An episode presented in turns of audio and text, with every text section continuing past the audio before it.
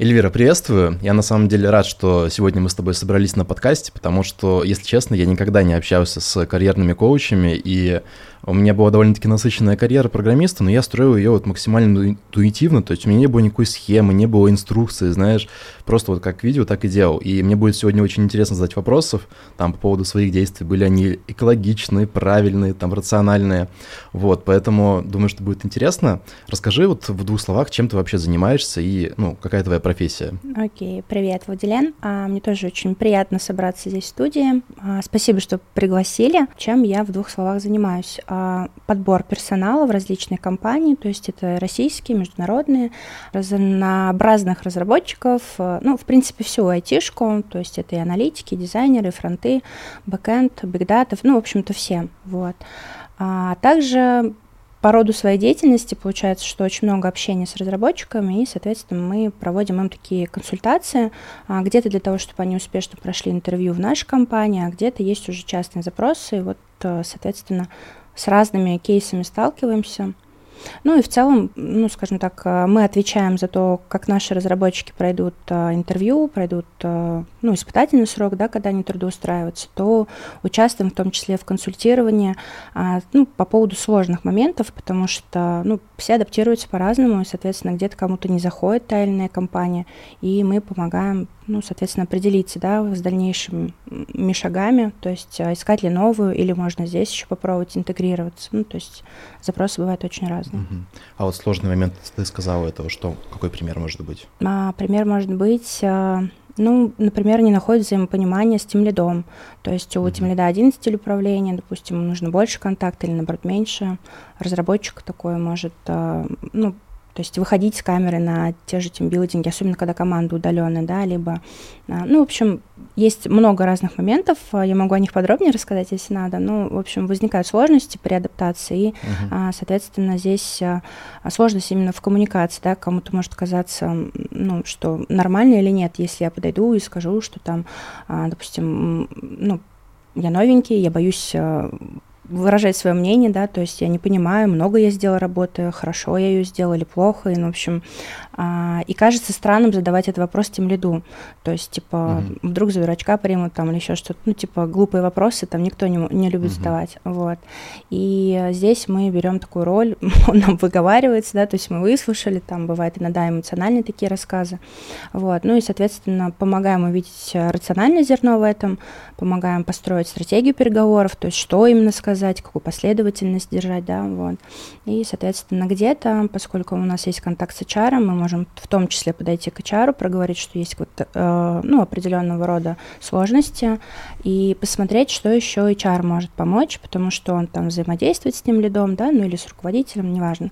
Вот, и, соответственно, уже объединить усилия, чтобы, ну, соответственно, решить угу. этот вопрос. Понял. Смотри, то есть, получается, ты работаешь именно в IT-направлении, ты взаимодействуешь там вот с разными специалистами, типа, так сказать, дизайнеры, разработчики, первый вот мне, наверное, интересный вопрос, а, насколько вообще приходится разбираться именно в техническом стеке, то есть э, понимаешь ли ты там технологии, актуальные технологии на рынке? Ну да, конечно, приходится разбираться, но вообще компании приходят с разными технологиями, и с Legacy в том числе, да, то есть, а, ну, сейчас такой а тренд, что вот там переписывают там, многие свои enterprise проекты на микросервисы, и, соответственно, там uh-huh. где-то с PHP переходят на Go, и, ну, в общем, есть такие тренды, конечно, нужно знать, понимать, ну, конечно, может быть, не все и не в глубину, прям там, я не расскажу, чем отличается ходу под тарадаты, ну, условно, да, но я тоже как бы, но поддержать разговор с разработчиками, ну, как-то хватает, да, технического.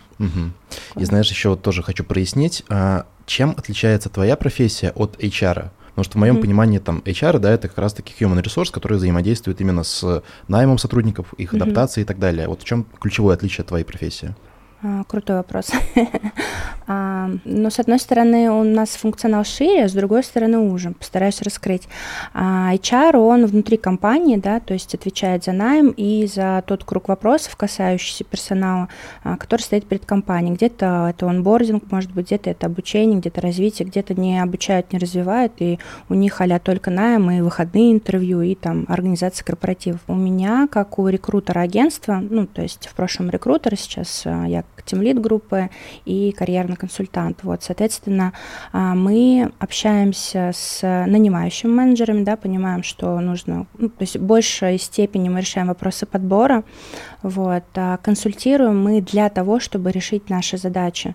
То есть мы можем проконсультировать нанимающего менеджера о том, что происходит на рынке, о том, какие зарплаты ожидают разработчики, куда они трудоустраиваются, ну, в общем, какие-то тренды, да, куда они там переезжают, э, где находятся, ну, то есть э, в разных странах есть э, условно скопление той или иной айтишки. Вот. Mm-hmm. Консультируем HR для того, чтобы, ну, по тем же самым вопросам, вот, и мы вместе с ними вырабатываем стратегию, как нам расширить или, ну, в общем, что нужно сделать, чтобы приходили именно те специалисты, которые нужны, чтобы закрыть эту вакансию. Вот, и чем отличается? Тем, что, с одной стороны, мы а, специализируемся чисто на подборе, а с другой стороны, вот мой кругозор, да, то есть я в прошлом работала в разных компаниях, позволяет понимать бизнес-процессы компании а, и, общаясь с разными чарами, понимать, какая схема могла бы подойти.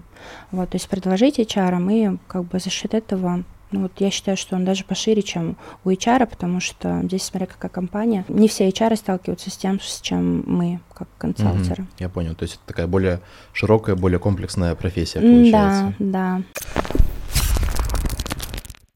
А, Эльвира, ты поучаствовала в записи курса Middle Frontend разработчик, и у тебя там а, ты записывала модуль именно да. по тому, как выстраивать свою карьеру, про рекомендации, как правильно там продвигаться. Вот расскажи, пожалуйста, вот вообще, что ты заложила в этот модуль и почему ребятам он может быть ценен, особенно тем, кто переходит из начинающего разработчика в сторону уже там медлов, сеньоров. О, да, там такой концентрат знаний и рекомендаций. То есть там практически лайфхаки, как искать как работу, как составлять, где попрактиковаться, как раз там будут ссылки на различные источники, прям вот чтобы все было максимально и интересно, и полезно, да, то есть что-то новое узнал, сразу попробовал. А, мы там разбирали матрицу компетенций и разбирали, как составить этот план развития. Да. Основная ценность, что туда заложили, это то, как строить карьеру таким оптимальным способом, да, то есть а, чтобы ну, меньше было вот этих вот пропущенных возможностей, потерянного времени за счет того, что путь был какой-то вот витиеватый. Вот, в принципе, многие моменты, о которых мы только что общались, тоже там есть, да, и по поводу ценностей, там есть даже домашки практически такие, вот, что их, как выявить, а, как над этим поработать, а, вот. Tone of Voice вакансии тоже разобрали, чтобы попадать в те компании, которые нужны, да, или там смаркировать те компании, которые, ну, не нужны. Чтобы порекомендовать э, разработчикам, ну, он такой медловый курс, да, и, соответственно, мы там в том числе коснулись такой важной темы, как э, тема самозванца, угу. поскольку, ну, она такая сейчас тоже, с одной стороны, хайповая, но с другой стороны, она вот ярко проявляется, да, в нас, что а, есть навыки, знания, да, ну, то есть много кто приходит вообще в разработку из других сфер, и а, вот здесь как раз она тоже может проявиться, потому что может казаться, что, аля, я не настоящий разработчик, вот, а, потому потому что я там в прошлом чем-то другим занимался, вот, и, соответственно, а, поскольку в разработку приходят из разных сфер, тоже вот э, есть там лайфхаки и упражнения, чтобы этот синдром проработать. Может быть, у тебя есть какие-нибудь практические примеры еще? А, конечно, да, мы там разбирали практически примеры. Ну, так, конечно, я в основном привожу эти примеры, чтобы было проще понять, да, о чем мы говорим, да. То есть сегодня мы тоже какой-то пример разобрали, да. Вот а, если брать самозванца, по-моему, там его нет, но можно привести, да, вот что а, одному медлу поднимали зарплату, ну, то есть вот была борьба такая офферов, три классные компании за него боролись. В итоге с ожиданий там 150-170 у него офер поднялся до 250, ну, такой достаточно mm. большой подъем был, и он внутренне был морально-то и не готов получать эти деньги. Вот. Короче, он вышел, такие, типа, а-ля пресиньорский уровень, и с него начали так спрашивать, как будто он уже сеньор. И вот, вот этот синдром у него так ярко начал проявляться. Да. В этом курсе да, у нас как раз а, есть, я привожу примеры, а, как раз вот, ну, чтобы было проще понимать, да, угу. вот а, примерно на таких задачках, скажем так. Окей, звучит круто. В общем, да, ребят, мы действительно готовим очень серьезных разработчиков сейчас на рынок. Мы готовим их не только с точки зрения там хард-скиллов, там React и так далее, там действительно есть очень богатый технологический стек, но в том числе мы готовим их уже к будущей профессии, то есть с точки зрения объяснения вот карьерного там коучинга, объяснения того, там, какие компании есть, как в них развиваться, там вот эти синдромы самозванца и очень много другое. В общем, а, вся эта информация, там, где являюсь я автором, является Эльвира автором, а, будет по ссылке в описании. Это такой вот быстрый интенсив, он причем, кстати, бесплатный, где вы вначале можете ознакомиться с тем, какие сейчас есть требования, в принципе, на миду разработчика, чтобы ориентироваться в рынке. И после этого у вас будет возможность пройти небольшую диагностику, потому что на курс мы берем не всех, мы берем только определенного уровня разработчиков. Если вы подходите, вы сможете пойти на этот материал, но опять же, для начала вам нужно будет просто бесплатно получить этот roadmap, понять вообще, какой сейчас стек, что нужно учить, куда нужно направляться, он будет доступен по ссылке в описании. Если вам все понравится, вы сможете продолжить у нас учиться в университете по очень выгодным условиям. Поэтому, опять же, ссылочка в описании и в закрепленном комментарии. Курс будет бомбический, полное погружение с полной картой того, что есть на российском рынке, как внутри устроено, с примерами. Это весьма полезная информация, потому что, ну, если не зовут на собесы, где ее еще взять, да, это вот такой у вас будет наиболее полный курс, и мне просто уже есть тоже как бы, ну, как знакомство с вами, да, с профессионалами, то есть э, рекомендую вам пройти все-таки по ссылке в описании, да, и узнать об этом более подробно. Спасибо. Да, спасибо тебе. Скажи, а вообще с каким средним уровнем специалистов приходится работать? Там джун, миду, сеньор. И тоже интересно будет примерно, какой объем разработчиков через тебя проходит, которые там консультируются, ты да. с ними взаимодействуешь. Какой объем? Что-то я так задумалась, то, что если взять команду, да, поскольку я сейчас как тимлид больше закры... помогаю закрывать а, в своей команде, если в среднем они человек 40, 50 в них в месяц, ну, у меня их 10, ну, порядка 500 получается. Mm. Вот, да, это в месяц. Вот. А в личный консалтинг в месяц ко мне приходит, ну, до 10. То есть я больше не могу просто охватить, да, то есть здесь, поскольку ты погружаешься в клиента, в его запросы, думаешь, как ему там помочь, вот, запускаешь эти процессы, переговоры, потом возвращается обратной связью. Тут а, больше 10 у меня, по крайней мере, пока не получается. По среднему уровню, ну, разные специалисты, в основном сейчас верхнеуровневые, то есть это тимлиды, CTO, сеньора. Mm-hmm. Вот. Ну, и есть категория джунов, а, скажем так, это те джуны, которые откликаются на вакансию, они находят нас сами в чатах hr или рекрутерских, и, соответственно, здесь им бывает, ну, у них совсем простые запросы, да, то есть помочь нам оценить резюме, обратиться к знакомым, раскидать там в компании или узнать, а, есть ли какие-то вакансии вакансии, куда он мог бы подойти как начинающий. А так в кадровое агентство, конечно, у нас в основном запрос на медлов и сеньоров, и, соответственно, в рамках кадрового агентства это, конечно, вот медлы и сеньоры в основном. Угу. Окей, понял. Слушай, а, то есть Получается, что довольно-таки обширный опыт именно понимания того, как сейчас устроен а, рынок, какие требования есть у работодателей, там именно ну, с точки зрения IT. Давай раскроем немного тему. Мне вот действительно сейчас будет очень любопытно, потому что а, для меня, если честно, это новая область, как я уже сказал до этого, что можно как-то там есть схемы определенные, есть там консультации про то, как, а, в принципе, строить свою карьеру, например, как а, там развиваться, какие шаги делать. И вот в моем понимании, то есть, ну, как это выглядит со стороны обычного обывателя, mm-hmm. ну, выкладываешь там куда-нибудь на Headhunter или на LinkedIn там свое резюме и ждешь, пока откликнутся, потом ты откликаешься тоже, там, не знаю, сопроводительные письма, резюмешка, ну, в принципе, устроился, дальше не устроился, ну, после собеса, mm-hmm. разумеется. А вот если посмотреть более комплексно, да, на задачу, вот вообще со самых-самых азов, то как это вообще выглядит? Как правильно а, планировать и строить свою карьеру? Ну, давай посмотрим по этапам, да. Угу. А, то есть а, до того, как а, выложить свое резюме, в принципе, желательно понимать, да, в какую область ты собираешься погрузиться, ну и, соответственно, какие-то у тебя есть представления, да, что я вот выбрал там условно разработку, и в разработке тоже же очень много, да, там веток, mm-hmm. и бэкэнд, и фронтенд, вот, а, и, соответственно, ну, Давай на примере, я не знаю, тех же фронтов, например, да, посмотрим. Супер. Соответственно, решил пойти во фронт. А, у, и перед тобой задача, с каким инструментом работать, да, то есть то, тоже разные библиотеки, и а, в этом во всем тоже можно запутаться. Соответственно, здесь а, потребуется, наверное, какой-то человек, с которым можно обсудить, да, хотя бы преимущества там на Vue писать, на React, на Angular, почему не на Angular, ну, допустим, да, и тоже стек потихонечку уходит, и в основном... Осуждаю, я, я просто очень люблю Angular, и я считаю, что он живой. Обидненько, а вот сейчас обидно было, да? Вот, хотя тоже очень много задач он решает. И чем они отличаются, эти стейки, да, опять-таки? Ну, и это влияет, да, на тот выбор, который в дальнейшем тебе будут предлагать работодатели. Ну, то есть сейчас наиболее востребованный React, а, ну, тем не менее, а, есть в большинство компаниях есть какие-то задачи, решенные на том же Angular или Vue, да, допустим, что-то поддерживать, э, возможно, и пригодится, а, знания ну, всех библиотек, а, всех инструментов. Лера, ну, извини, я хочу немножко да. внедриться, очень интересная да. тема. Смотри, просто вот, э, допустим, сейчас мы знаем там, да, что на рынке порядка там 70, может даже уже больше процентов вакансий именно на React. Угу. То есть это, ну, прям монополист, который вот везде требуется. Ну, мне кажется, у среднего разработчика возникнет резонный вопрос, что а зачем мне вообще учить какие-то альтернативы, если с React, условно говоря, у меня будет больше шансов? Зачем мне там знать, например, Vue или какой-нибудь Angular, или, боже упаси, какой-нибудь Svelte, или там Solid, не дай бог. jQuery. jQuery, ну, не, ладно, про Legacy мы не будем говорить. Вот, да, то есть э, почему, например, вот э, нужно рассматривать какие-то альтернативы или ну, какие есть критерии Еще выбора? расширять свой кругозор, да.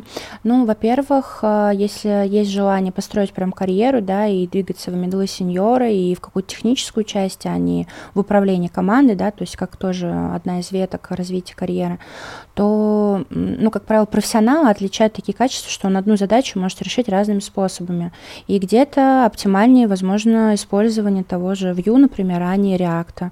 А, я знаю, что у Vue гораздо гораздо, ну, не гораздо, но тоже есть такие возможности, а у React их нет. Вот поправь меня, если это не так, но вроде как функциональность Vue, она вот такая... Ну, они концептуально шире. разные, то есть если э, говорить именно про технический стек, то угу. как бы существуют просто разные инструменты для разного типа задач. Вот. И там, например, React, как мне кажется, да, это более такая низкоуровневая штука, то есть ты можешь прям более детально управлять э, какими-то состояниями, угу. что является плюсом для опытных разработчиков и является минусом для менее опытных разработчиков, потому что он дает большую вариативность, больше контроль, но, угу. как следствие, типа, если ты не умеешь с этим работать, то ты можешь, в общем-то, угу. сделать говнокод. А, чем более абстрактный а, инструмент, там, угу. тоже Vue или Angular, тем меньше шанс у начинающего сделать какую-то ошибку. Угу. Вот, но каждый из этих инструментов подходит под свой род задач. То есть, если это Enterprise, это 100% Angular.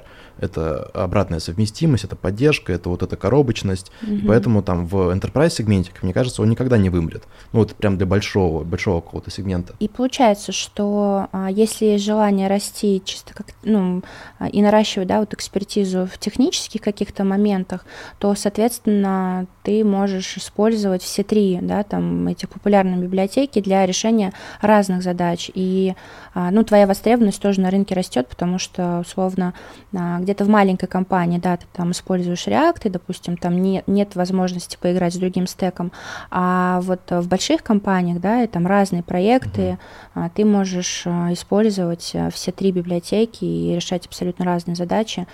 Соответственно, поскольку ты разные задачи можешь решать, то ты уже такие сеньористые больше навыки, да, и к тебе тоже уровень доверия того же архитектора больше, соответственно, ну и зарплата тоже у тебя будет э, ну, на порядок выше. Окей, то есть э, если вот так вот подобщить, под, подразумить, подразумить, подрезюмировать немножечко. Подытожить. Подытожить, да, то получается, ну, вначале просто в первую очередь, перед тем, как выложить какое-то э, резюме, мы анализируем рынок, мы понимаем, что в принципе вообще я хочу, с каким стеком я хочу работать, что будет актуально, что там даст мне больше перспективы, например, или опыта, и после этого уже там, ну, начинаем взаимодействовать с рынком. Да. Какие следующие шаги? А, да можно, в принципе, ну, как бы тоже пойти от обратного, с одной стороны, да, выложить резюме, посмотреть, как на тебя реагируют, возможно, а, пообщавшись с HR, тоже сложить какое-то мнение, да, то есть здесь я скорее имел в виду пообщаться а, с ментором или с кем-то из айтишки уже, да, чтобы а, он поделился своим каким-то опытом, mm-hmm. да, и уже тогда там помог даже, может быть, глянуть на резюме, насколько оно полно раскрыто, да, допустим, было бы оно интересно или нет. Соответственно, выложить резюме, посмотреть, какой клев, ну, кто приходит, да, то есть какими предложениями, вот, пообщаться, HR, если попросить, и, ну, как бы об обратной связи они тоже скажут, что там заинтересовало в опыте, а, либо же, если там ты выложил резюме и не очень подробно описал свой опыт, непонятно описал стек, то у тебя будут э, определенные вопросы от рекрутеров поступать, да, то есть расскажите о проекте, какой использовали стек, вот, а что лично вы сделали на этом проекте, то уже можно будет понять, что в это резюме желательно добавить, чтобы с рекрутером больше времени уделить внимание, а что у вас какой проект, а у вас какой стек, а у вас какая зарплата, и вот такие вот э, вещи. Ну и, соответственно, как а, вообще мы говорили о том, что как строить карьеру, какие там есть, да, этапы. Вот, а лично я выделяю то, что ты пришел в новую для себя сферу, начинаешь смотреть по сторонам, какие еще есть роли, что делают успешные люди. Мне вот э, важно всегда выделить какого-то ну, персонажа, да, на которого можно вот ориентироваться, да, то есть вот э, успешный, грубо говоря, разработчик, что он умеет, как он это делает, его стратегии работы, да, то есть есть успешные стратегии, есть не очень успешные, из серии там а, грамотно организовать процесс рабочий, да, то есть что-то нам помогать сконцентрироваться, что-то мешает, ну, то есть ну, такая маленькая ремарочка, что некоторые люди, ну, некоторые сотрудники недостаточно уделяют вне, э, внимание своему рабочему месту, а между тем рабочее место может либо помогать тебе работать и сконцентрироваться и выполнять все задачи, а может, на, ну, если его, в общем-то, никакого нет, вот, или оно там из серии на балкончике в кресле качалки и там... Смузи. Да, да, то вот э, начинаешь там укачиваться, 25 минут поработал, и типа, что-то я как будто подустал и пойду посплю, да, вот. Я о том, что а, где-то, вот мы сейчас все, ну, многие ушли на удаленку, допустим, да, и а, с одной стороны клево, что мы работаем из дома, не тратим время на дорогу, с другой стороны а, в каких-то семьях сложно сконцентрироваться, да, и не воспринимается, что вот есть рабочее место, и сюда не заходить, вот, это домашним может игнорироваться и отвлекаться, а разработчику очень важно, да, вот удерживать концентрацию внимания, не в голове придумывают многие штуки, да, то есть абстрактные вещи. И а, если тебя будут постоянно дергать домашние, даже если это любимый котик, вот, ну, в общем, угу. а, постоянно возвращаться к этой мысли, ну, в общем, это сбивает а, и отвлекает процесс растягивается и так далее. Вот. Угу. В общем, вот эти вот фишки а, у эффективных людей есть свои КФУ, ключевые факторы успеха, вот, а, ими важно поинтересоваться, да, то есть как он это сделал, а, в общем, скопировать эту модель и постепенно двигаться, вот, а, соответственно, наращивать арсенал инструментов своих и налаживать коммуникацию с людьми, от которых зависит твоя карьера. То uh-huh. есть это тем лиды и вышестоящий руководитель. То есть, по сути, есть уже определенный набор некоторых шаблонов, да, которые можно Стратегии, применить, да, да, стратегии, да. которые можно применить. Uh-huh. То есть как я понял, а, мы изначально, вот если по-настоящему подходить к планированию карьеры, это нужно изучить рынок, изучить игроков в этом рынке, понять mm-hmm. вообще там, с чем я хочу работать, и в идеале еще посмотреть на то, а куда может мне это привести. Не так, что, боже мой, быстрее куда-нибудь устроиться, чтобы я буду разработчиком там на jQuery, не знаю, ну, обожаю jQuery, честное слово, но просто это уже мем. То есть а, это именно какое стратегическое планирование, чтобы понимать, а, с чем я иду, и куда я иду. Некая инвестиция изначального времени для того, чтобы более эффективно простроить свой путь, а не идти там с фонариком в темноте и да. натыкаться на какие-то непонятные Абсолютно. предметы. А вот э, хорошо, вот мы, допустим, уже осуществили этот этап планирования, там угу. прикинули, что окей, я там буду архитектором через полтора года, правда, я еще не Джун, но у меня амбиции, поэтому я стопудово буду. Насколько обычно вот получается спрогнозировать по времени вот э, вообще этот путь? Потому что вот, ну, это как бы первый момент интересный, потому что со временем все равно там приоритеты у человека меняться могут, да. там интересы меняться, новые mm знания появляются. Вот в среднем, по твоему опыту, а, на сколько лет получается прогнозировать такой путь? Но если ты человек системный и как бы сможешь э, следовать да, своему плану, а, и, скажем так, на тебя не влияют, ну, как бы они влияют на всех, а, некоторые обстоятельства, но ты прям такое сконцентрированно, вижу цель, не вижу препятствий, то, мне кажется, доходимость будет 70-80%.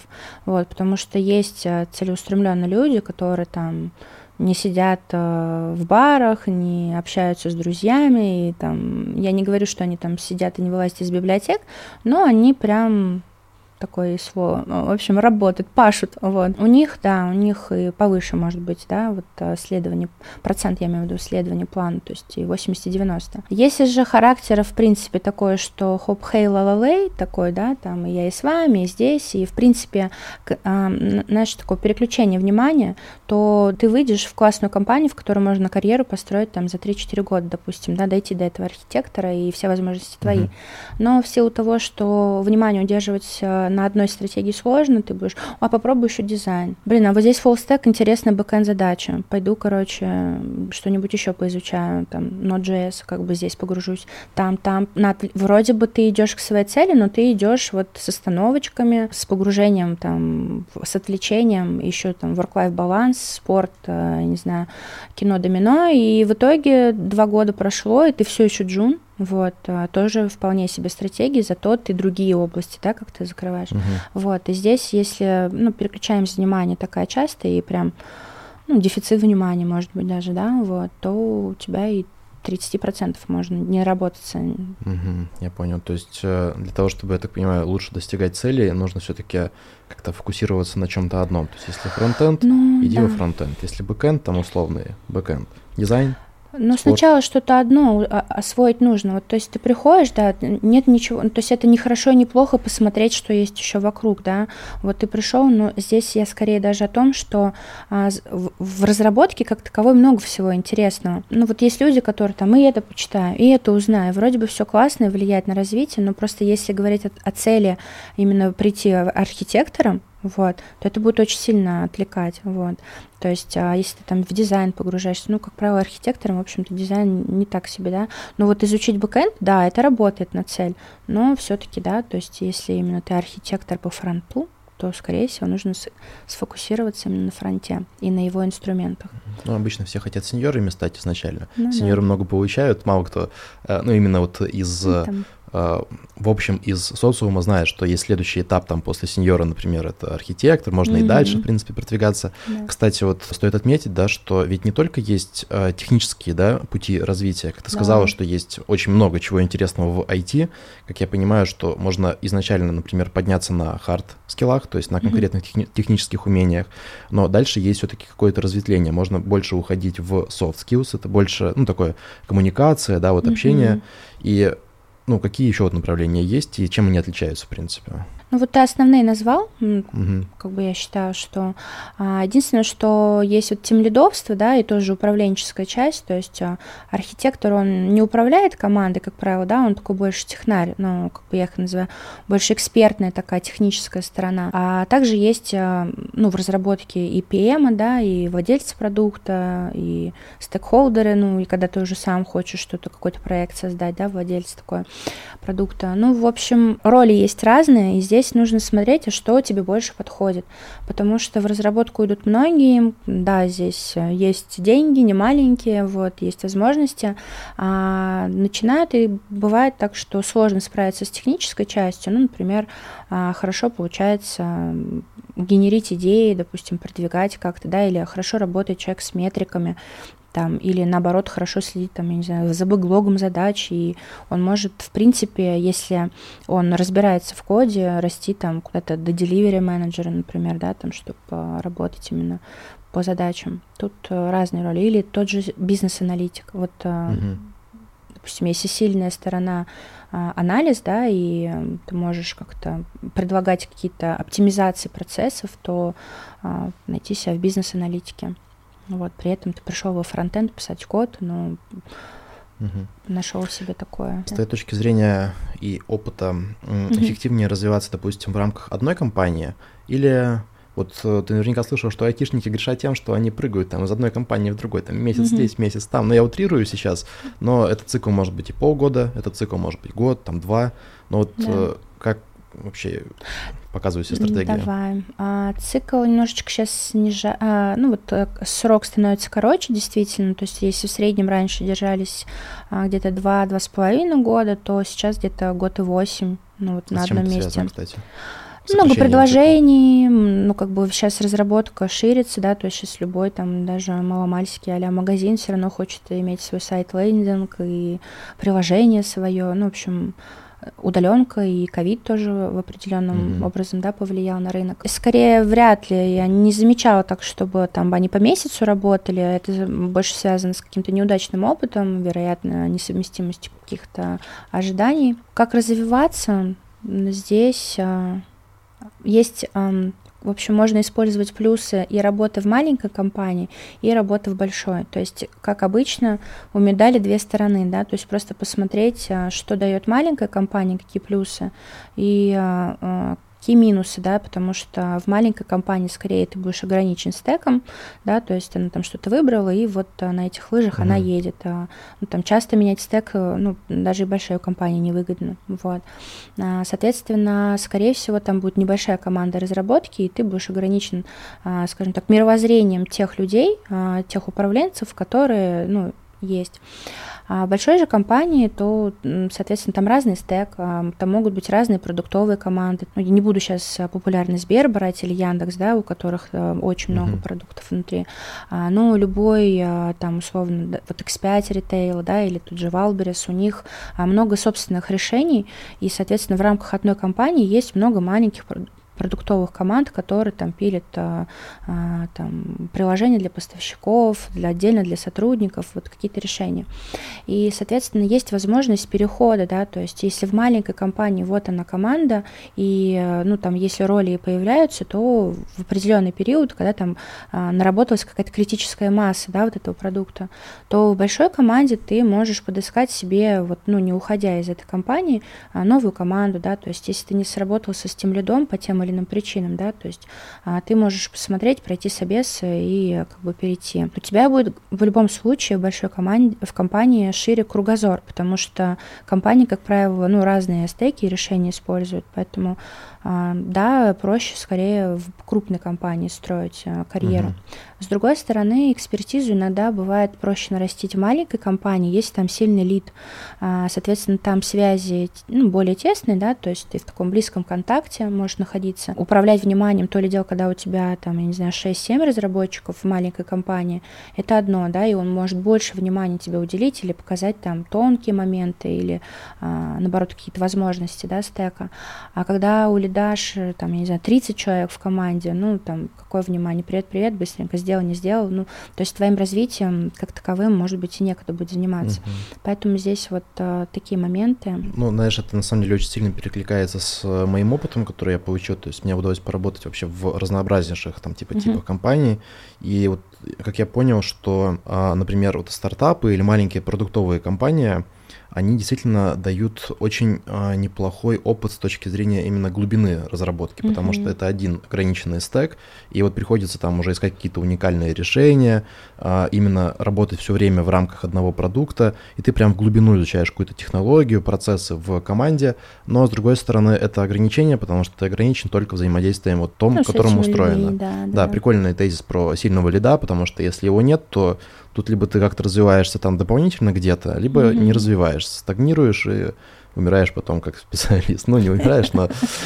для меня просто стагнация — это равносильно смерти в текущих реалиях, так как ну слишком все быстро меняется, и тут приходится, в общем. Действительно, большие компании, они как бы меньше в глубину идут, потому что, особенно если такой нибудь аутсорс, да, там, который, э, вот тебе сегодня такой проект, завтра там другой проект, и тут очень классно, что можно познакомиться с разным стеком, с разными направлениями, mm-hmm. плюс посмотреть на более глобальные такие процессы, там, типа всякие скрамы, еще что-нибудь, ну, какие-то да, да. Э, технические части разработки. И больше сделать упор еще на софты, потому что чем больше людей, тем больше коммуникаций, тем ну, нужно больше взаимодействовать, а не просто в, люблю приводить пример, в худаке сидеть за компьютером mm-hmm. и все, говорить, отвалите от меня все. Я думаю, что разнообразный опыт он больше помогает, в принципе, как-то да, ну переходить с компании в компанию вообще, ну, классно, да, как бы, когда ты понимаешь, что ты уже все, что мог принести компании, принес, взял, да, такой обмен произошел, и в какие-то моменты мы действительно чувствуем, что пора идти дальше, и, соответственно, неважно, как ты, где ты вырос, да, изначально, в маленькой компании или в большой, если ты поменяешь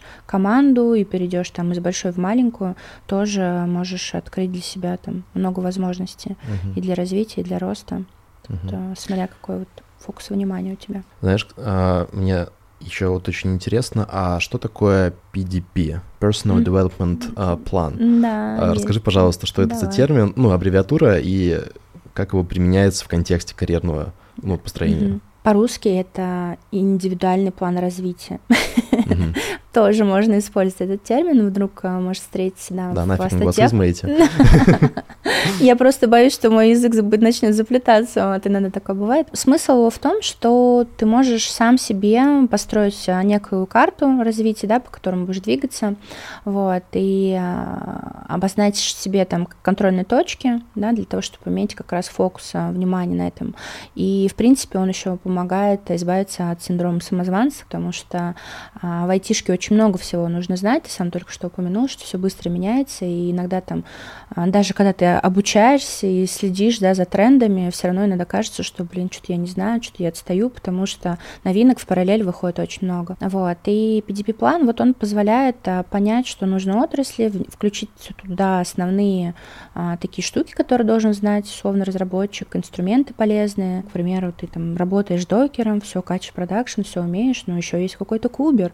Что это? Тоже полезная штука, тоже пользуется продвинутой компанией. Вот ты его к себе вносишь в план, да, и, соответственно, уделяешь этому время, внимание свое, изучаешь. И PDP-планы, они есть в крупных компаниях, то есть ты приходишь, и даже уже на этапе интервью можно спрашивать, да, то есть а, как вы развиваете своих разработчиков, то есть как идет оценка, ну, что можно у вас как бы изучить в процессе работы, а что можно получить, а, ну, какое-то обучение предусмотрено непосредственно либо внутренними силами компании, либо какой-то внешний провайдер. Если компания его не предоставляет, то, соответственно, можно работать а, с ментором, да, то есть можно найти ментора, который поможет составить этот PDP-план, то есть это может быть или из айтишки, или вот как раз карьерный консультант, который скажет, да, что востребовано сейчас какой стек на рынке, или там, условно, я сейчас получаю 150 тысяч, хочу 250, что мне для этого нужно, что не хватает в моем опыте. Карьерный консультант даст обратную связь, ну, по опыту, да, то есть типа, сколько примерно можно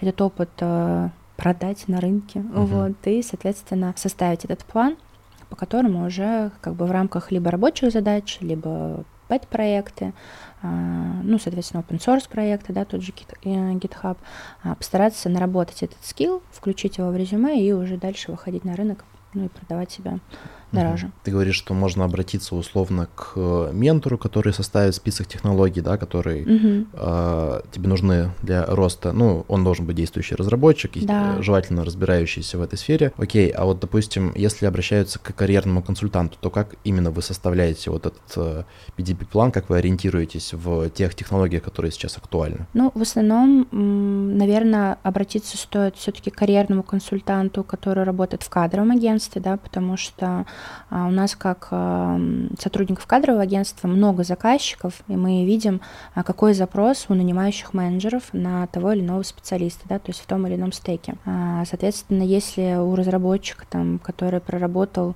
10 лет в одной компании, и он работал со стеком jQuery и Angular, допустим, да, а мы мы можем сказать, он говорит, почему меня не зовут на интервью, у меня же вот хорошая компания, хороший опыт, и мы можем, конечно, посоветовать а, изучить React, да, но это такой грубый пример, mm-hmm. но думаю, что он самый понятный. А, в общем, есть набор технологий, а, есть запрос, да, на задачи. Сейчас, ну, очень много задач связано с информационной безопасностью, с там двухфакторной, трехфакторной аутентификацией и так далее, да, то есть что важно там, допустим, тем же фронтам изучить динамические всякие вот эти штуки, градиенты и так далее, да, то есть а, не все разработчики с этим сталкиваются в работе, а кто-то до сих пор пилит иконки, кнопочки и вот эти вот, ну, мелкие такие дела, вот, а кто-то в, в рамках задач по личному кабинету а, очень сильно, ну, как бы продвигается, потому что там а, фичи у всех разные, да, на проектах, вот, и, соответственно, мы смотрим, какие задачи он решал, если они простые, типовые, да, вот, это не так дорого стоит, как сложные, нетривиальные, ну, и понятно, mm-hmm. ну, то есть и стек технологии, какими разными способами он может это делать. Мы об этом, обо всем общаемся, соответственно, даем какие-то мы рекомендации, что можно было бы изучить, вот, а, чтобы выйти на рынок уже и а, запросить больше. Ответила на вопрос? Или мы у нас, вот если в рамках карьерного консультирования, то, соответственно, уже а, просто рекомендация, что было бы востребовано, и дальше задача разработчика понять, что он мог бы и где. Ну, как я понимаю, то есть вы актуализируете знания через требования работодателей, в принципе. Да, через востребованность. Что, что... Периодический анализ э, того, что сейчас требуется на рынке, и уже mm-hmm. дальше в зависимости от требований непосредственно разработчика. Да. Да, в каких компаниях тоже можем сказать, а, допустим, с таким опытом, куда можно было бы обратиться. Угу. То есть... Да не, просто тут, э, знаешь, тут э, тоже такая э, рофа уходит про то, что в каждый день в мире фронтенда, например, появляется новый JavaScript фреймворк, и уследить за этим даже опытным разработчикам тяжеловато. Вот, а уж, ну, всему сегменту там, я имею в виду и как вот, например, карьерным консультантам, начинающим, там, типа, работодателям тоже mm-hmm. довольно-таки сложно. Сложно отследить. Да, а, да. Вот, и поэтому, ну, это, естественно, шутка, mm-hmm. плюс-минус. В каждой шутке есть доля да. шутки, разумеется. Вот, но, тем не менее, рынок очень динамичный. Я так понимаю, что в других языках а, все не так критично, но тоже довольно-таки они быстро развиваются. Просто это особенность там, того же JavaScript, например. Тоже mm-hmm. касается серверного Node.js.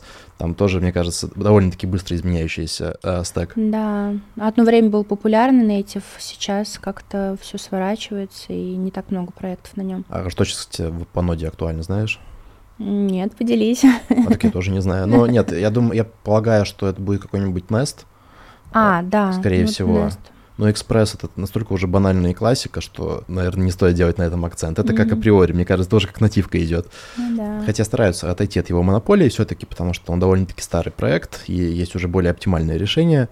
Вот, наверное, Nest я вот не помню про loopback, но я, честно, вот в ноде, именно в каком-то mm-hmm. продвинутом JavaScript бэкэнде, я не очень хорошо понимаю современные требования. Скоро буду разбираться в этом, но mm-hmm. через полгодика где-то. А, вот видишь, у тебя, значит, тоже есть наброски своего уже плана развития, да, что ты так запланировал себе Конечно. Ну, слушай, нет, мне очень не нравится этот рынок. Я стараюсь следить за обновлениями. Я слежу mm-hmm. за, ну, не за всеми, но за трендами точно слежу. Там за 10 фреймворками, которые выходят на рынке. Mm-hmm. Пусть я не действующий программист, но я все равно в нем остаюсь. Мне mm-hmm. это очень нравится. И смотреть, во что вот это все превратится. Пока я вижу yeah. ну, плюс-минус такую небольшую стагнацию, конечно, с точки зрения технологического стека.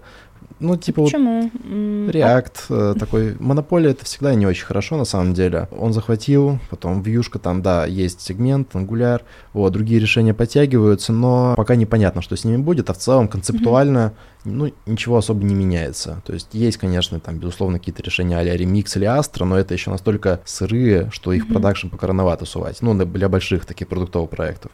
Вот, ну, наблюдаем, все равно это очень интересный, классный рынок, там все равно обновляется, что-то там внедряют. Еще хочу добавить, э, может быть, кстати, поправишь меня про то, что вот э, пока ты рассказывал про PDP, mm-hmm. я почему-то сразу вспомнил матрицу компетенций. Mm-hmm, я вот такой да. термин встречал. Это вот примерно похожая история, правильно? Да, мы берем матрицу компетенций, вот, и смотрим, что нам на данный момент нужно. То есть, по сути, мы из матрицы компетенций, а, ну, такой roadmap вообще, да, как бы, что вообще есть а, в этой а, сфере, и берем самые актуальные кусочки для того, чтобы составить свой PDP-план. То есть, чем он отличается?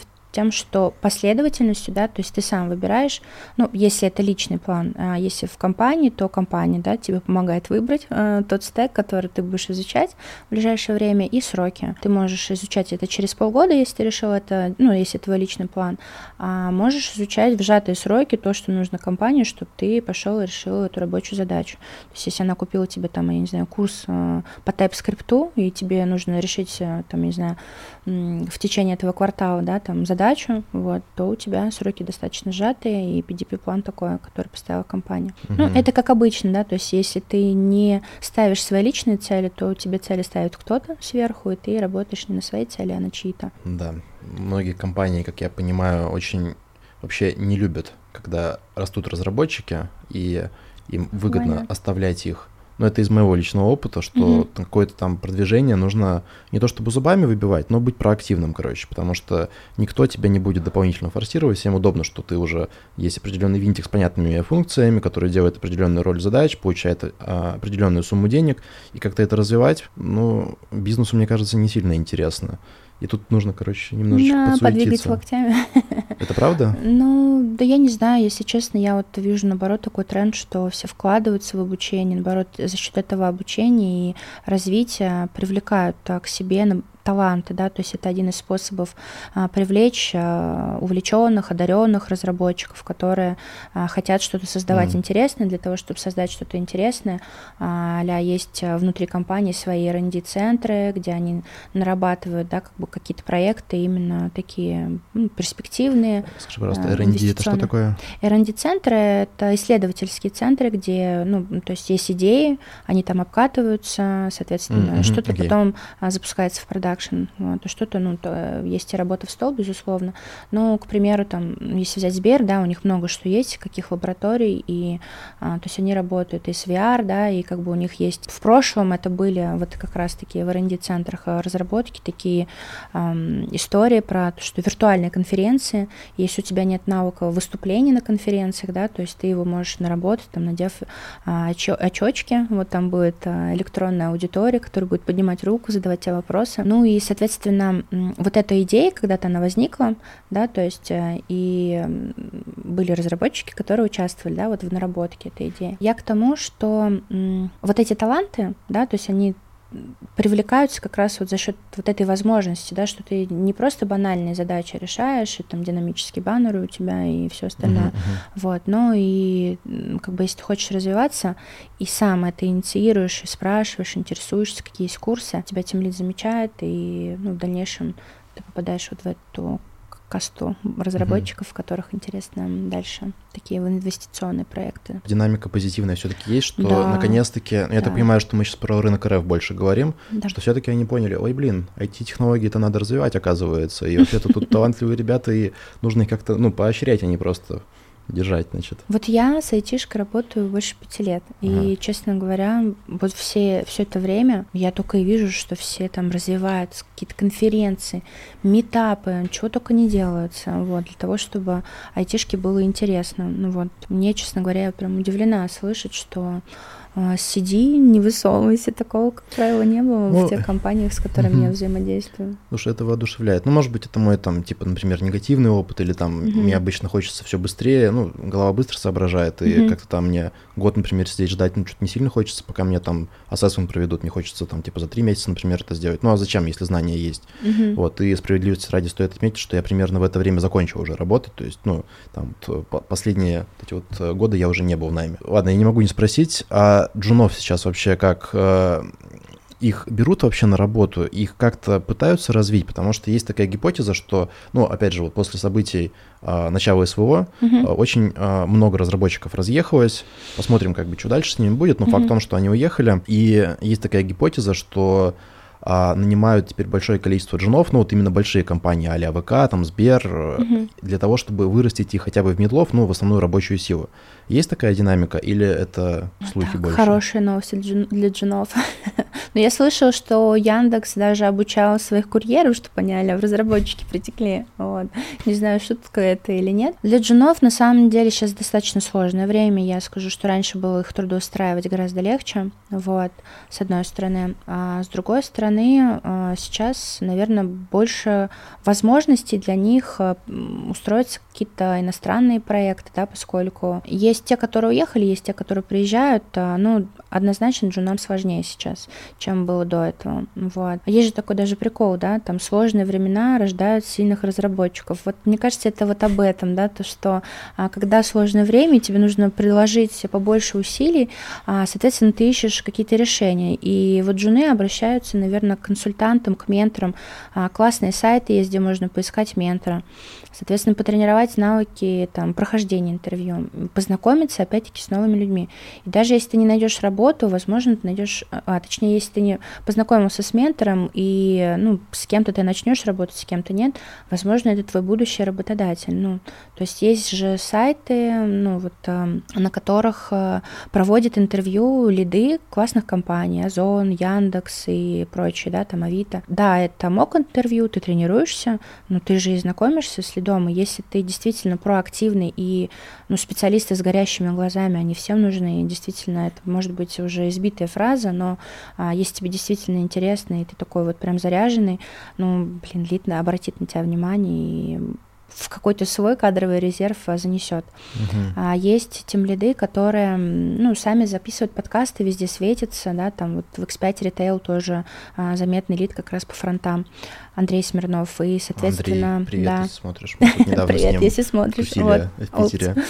Вот, и, соответственно, он оставляет свои контакты, написать в личку, и можно к нему трудоустроиться здесь. Важна вот эта активная позиция, когда ты сам не ждешь в море погоды, что к тебя кто-то заметит, а будешь двигаться. Угу. Значит, э, есть потенциал стать сильным разработчиком. Знаешь, э, да, я, наверное, про джунов еще чуть позже хочу детализировать э, ага. тематику, но мы, в принципе, вот в опыт работы в Result School, который мы сейчас тоже делаем uh, джунов, мы стараемся их делать очень конкурентными именно по уровню их э, стека, то есть это джуны, мы готовим на фронтенд, например, uh-huh. но при этом у них диплом это, например, фуллстек приложения.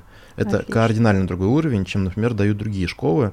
И плюс мы учим их тоже альтернативным способом там, тому уже устройству на работу. То есть способы есть. Это не просто, что пошел там на HeadHunter, например, выложил mm-hmm. резюмешку и ждешь, короче, пока тебя заберут, потому что ты такой классный весь. Но нет, действительно, сейчас сложное время, сейчас время устройства джунов э, у, увеличилось. У нас в среднем, получается, был месяц до этого, mm-hmm. сейчас уже три месяца. Mm-hmm. Вот, но тем не менее, то есть э, можно пробиться, если вот использовать различные лазейки. Разные, да. Зато потом по идее, если человек закалился в таких условиях, он довольно-таки быстро должен вырасти. Да.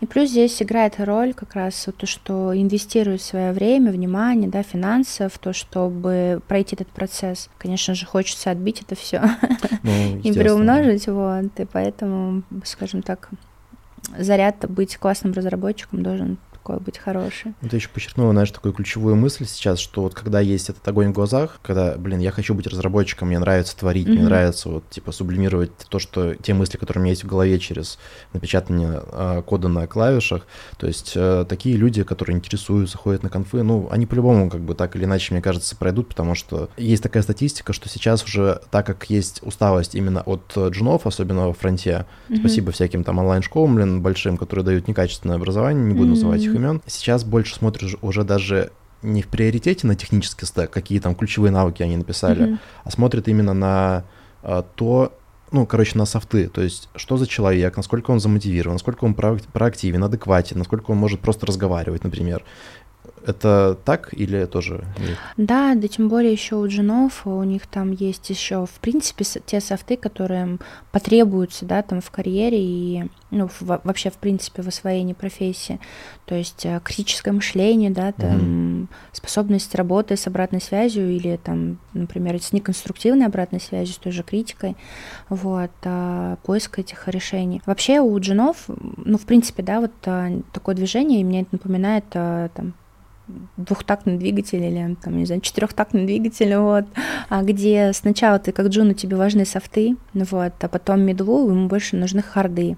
Если дальше ты растешь, uh-huh. сеньору опять важны больше софты, вот, потому что там и на команду, ну и рефакторинг и все вот эти uh-huh. вот вещи, да, вот. Ну и Конфликты вот... Конфликты всякие разные командные. Да, и в принципе смотреть, да, и там по архитектуре предлагать, вот э, где-то отстаивать свое мнение и так далее. А middle это, скорее всего, такая ну, рабочая лошадка, которая пишет код, да, и, соответственно, решает разные задачи максимально разными способами и так далее. Делает это самостоятельно. А Джун, он все-таки такой ученик, да, и здесь а, ему важны софты именно ученика, угу. такого открытого к знаниям. Ну и, соответственно, у него сопротивление должно быть меньше вот этим изменениям. Ему сказали, сегодня ты это делаешь. О, ура, там, копаем с утра до обеда. Вот. А завтра ты другой какой-то фронт работы делаешь, там, не знаю, бордюры красишь, и он такой, типа, вау, класс. Вот. Тут опыт, мне кажется, очень важно им получать на начальном этапе. Ну да, то есть подпробовать все в такой, сказать, в боевых задачах. Поэтому, да, софты у джунов это на первом плане. Это даже, в принципе, да, без учета текущей ситуации. Ну а если он, а, ему нужно преодолевать сложности, и он может это делать, наиболее вероятно, что усилия тем лида не пройдут зря. Условно же есть и те, угу. ну, джуны, которые пришли такие в разработку, думали, что они будут пить кофе, там, лавандовый раф, там, или еще что-то, да, а и вот сидеть, да, потихонечку, да, писать как кодик, вот, а оно вот сложнее получается, да, и ожидания реальность не совпали, и такое, типа, блин, а может быть, я еще куда-то пойду там, и они спрашивают какие другие карьерные возможности, вот mm. из серии, то, что мы обсуждали, может, мне в бизнес-анализ, или может, мне в дизайнеры, и тем лид такой, ну, класс, блин, я тут вкладывал в себя, да, и теперь ты ищешь э, место себе в дизайне, ну, здорово, что. Сразу, знаешь, приходит в голову просто вот эти люди, которые посмотрели вдруг рекламу, скажем. Ивана Урганта, который, или Павла Воли, который говорит, «Эй, все в IT, срочно!» И все такие, да, там бабло, короче, идут, а потом оказывается, что здесь нужно работать, это, оказывается, отдельная профессия. Да. И вот такие ребята с телевизора, условно, ну, как бы, которые поверили в какие-то золотые горы, вот, э, да, наверное, не сильно эффективно показывают себя на рынке. Ну, это, мне кажется, даже вот в любой профессии, да, там, если ты идешь в нее только ради денег, ну, вряд ли, да, то есть здесь, а, что песни коммерческие, там, или треки, да, ради денег, что в рекрутинг, когда ко мне приходят, тоже на ну, собесе. Есть примеры. Сам какой-нибудь там Моргенштерн, чисто же коммерция.